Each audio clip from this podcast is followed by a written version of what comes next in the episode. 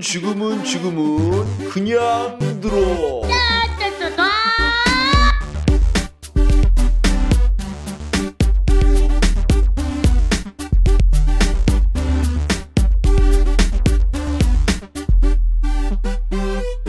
국내 최초 5등급을 위한 수능 국어 방송.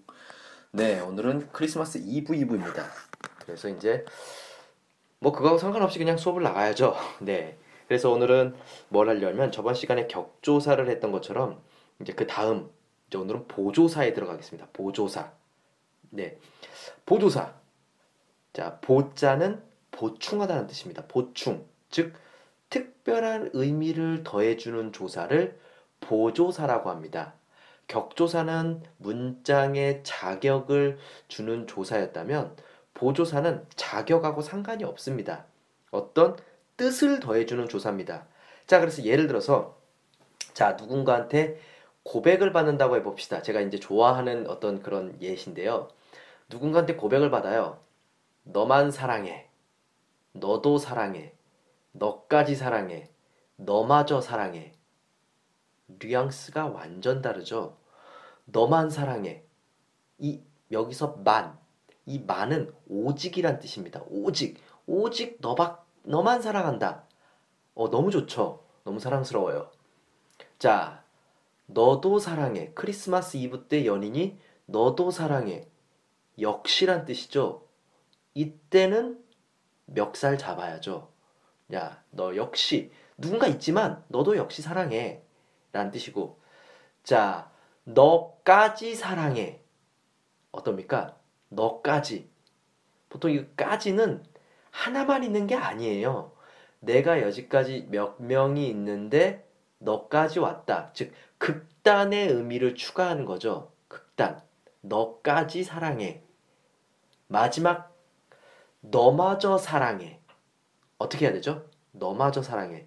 이때는 귓방망이로 안 풀리죠. 이 귓방망이로 지금 할 게 아니에요. 머리끄댕이 다 그냥 바리깡으로 밀어버려야 돼요. 너마저 사랑해.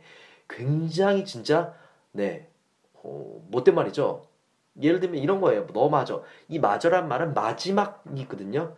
내가 하다 하다 사랑을 하다 하다 하다 하다 마지막으로 너마저 사랑이가 됩니다. 예상하기 어려운 극단의 경우까지도 심지어 거기까지 갔는데도 양보를 해야 돼요. 너마저. 야, 이거는 거의 예. 귓방망이를 맞아야죠. 자, 이런 것처럼 자, 똑같은 말인데 만, 도, 까지 마저를 사용함으로써 의미가 전혀 달라요. 이런 걸 보고 보조사라고 합니다. 보조사. 자, 그 다음에 이제 뭐가 있냐면 여러분들이 조금 어려워하는 건데 은는 은는은 무조건 보조사입니다. 예, 이건 예외 없어요. 무조건 보조사예요. 격조사 같이 보여도 무조건 보조사예요. 주격조사라고 헷갈리지 말고 보조사예요.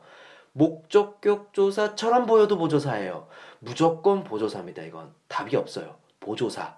예, 외우세요. 기억하세요. 보조사, 보조사, 은는 보조사. 지금 제가 몇 번 얘기했어요. 여러분, 모의고사 수능 때 너무너무 많이 헷갈립니다. 은는 보조사.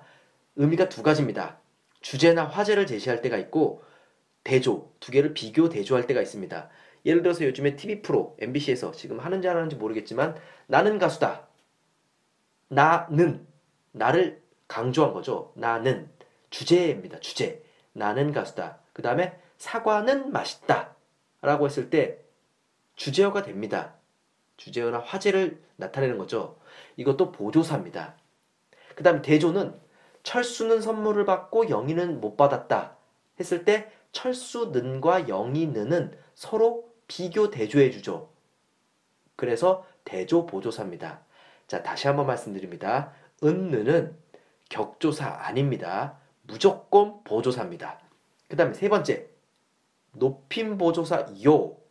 요가 들어가면 나중에 이제 여러분 높임 체계를 배울 텐데 해요체에서 해체에서 플러스 요가 붙이면 해요체인데 이 요는 높임 보조사입니다.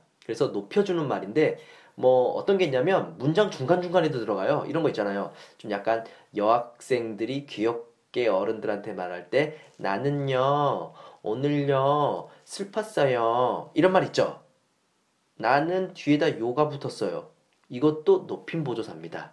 오늘 요도 높임 보조사입니다. 슬펐어요도 높임 보조사입니다. 그래서 왜냐면 보조사는 빼도 의미가 상관이 없거든요. 나는 오늘 슬펐어. 상관이 없죠. 자, 그래서 뭐가 나오냐면 여러분 오로 끝나야 될지 요로 끝나야 될지 헷갈릴 때 저번에 한번 수업을 한 것 같은데 다시 한번 정리해 드리겠습니다. 중요하니까 자꾸 자꾸 얘기하는 겁니다. 자, 오로 끝났을 때와 요로 끝났을 때 뭐로 끝나느냐? 자, 요는 방금 얘기했죠. 보조사, 높임 보조사기 때문에 빼도 말이 된다고 했습니다. 자, 하십시. 그 다음에 뭐가 와야죠? 오가 올까요? 요가 올까요? 하십시. 말이 그냥 됩니까? 안 됩니까? 안 되죠. 오가 와야 됩니다. 하십시 오. 자, 저는 수업 시간에 들어갈 때 애들한테 이러죠. 앉으시오. 이렇게 하는데, 앉으시 오예요? 앉으시 요예요? 자, 앉으시오 했을 때 앉으시 오입니다. 왜냐면 앉으시로는 말이 안 되기 때문에 오가 와야죠. 자, 먹었어. 이거 의문형 말고요. 자, 밥 먹었어. 평소형일 때 먹었어. 요. 요가 와도 되고 요가 안 와도 말은 되죠. 물론 요가 오면 높임의 의미가 있죠. 먹었어요. 먹었어. 자, 그래서 요는 띄었다 붙였다 할 수 있기 때문에 높임 보조사입니다. 자, 그래서 오늘 세 가지. 자, 일단 보조사의 개념, 은는, 요, 높임 보조사. 자, 오늘 배운 것들 잘 기억하시고요. 네. 수고하셨습니다.